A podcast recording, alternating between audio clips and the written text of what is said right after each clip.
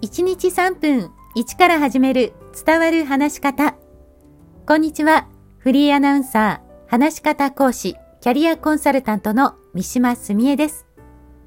さあ前回、緊張と口の渇きについてお話ししましたが、今回は緊張緩和のちょっとした考え方をご紹介します。それは、緊張していてもできたことを思い出すということです。まあ、この番組でもお伝えしていますけれども、私は極度の緊張症です。一番最初に緊張を感じたのは、高校3年生の時のアナウンスの県大会でした。原稿を読んでいる途中で手が急に震え出したのを今でも覚えています。それから大人になり、人前で司会をするときに足が震えたり手が震えたり、まあ、そういうこと何度もあります。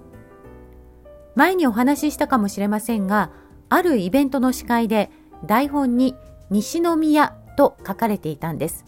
あの兵庫県の西宮ですね。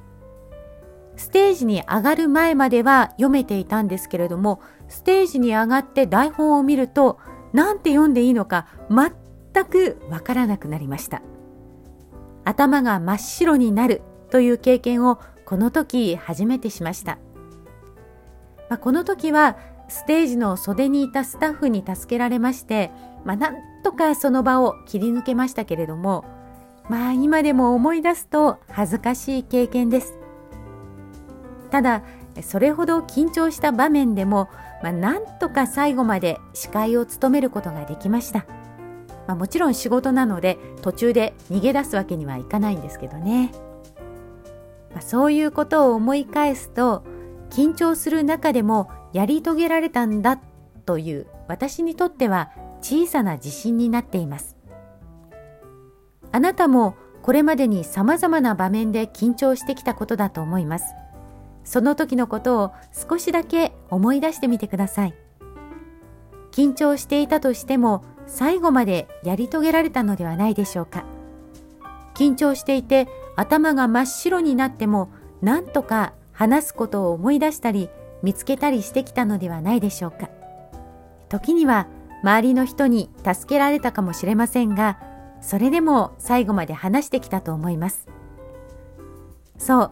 私たちは緊張したと言ってもなんとかその場を乗り越えているんです。緊張していてもやり遂げた自分がいると考えると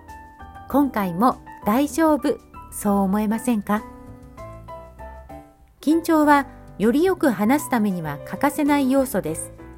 そのバランスを上手に保つには小さな自信の積み重ねがあなたの力になると思いますよ。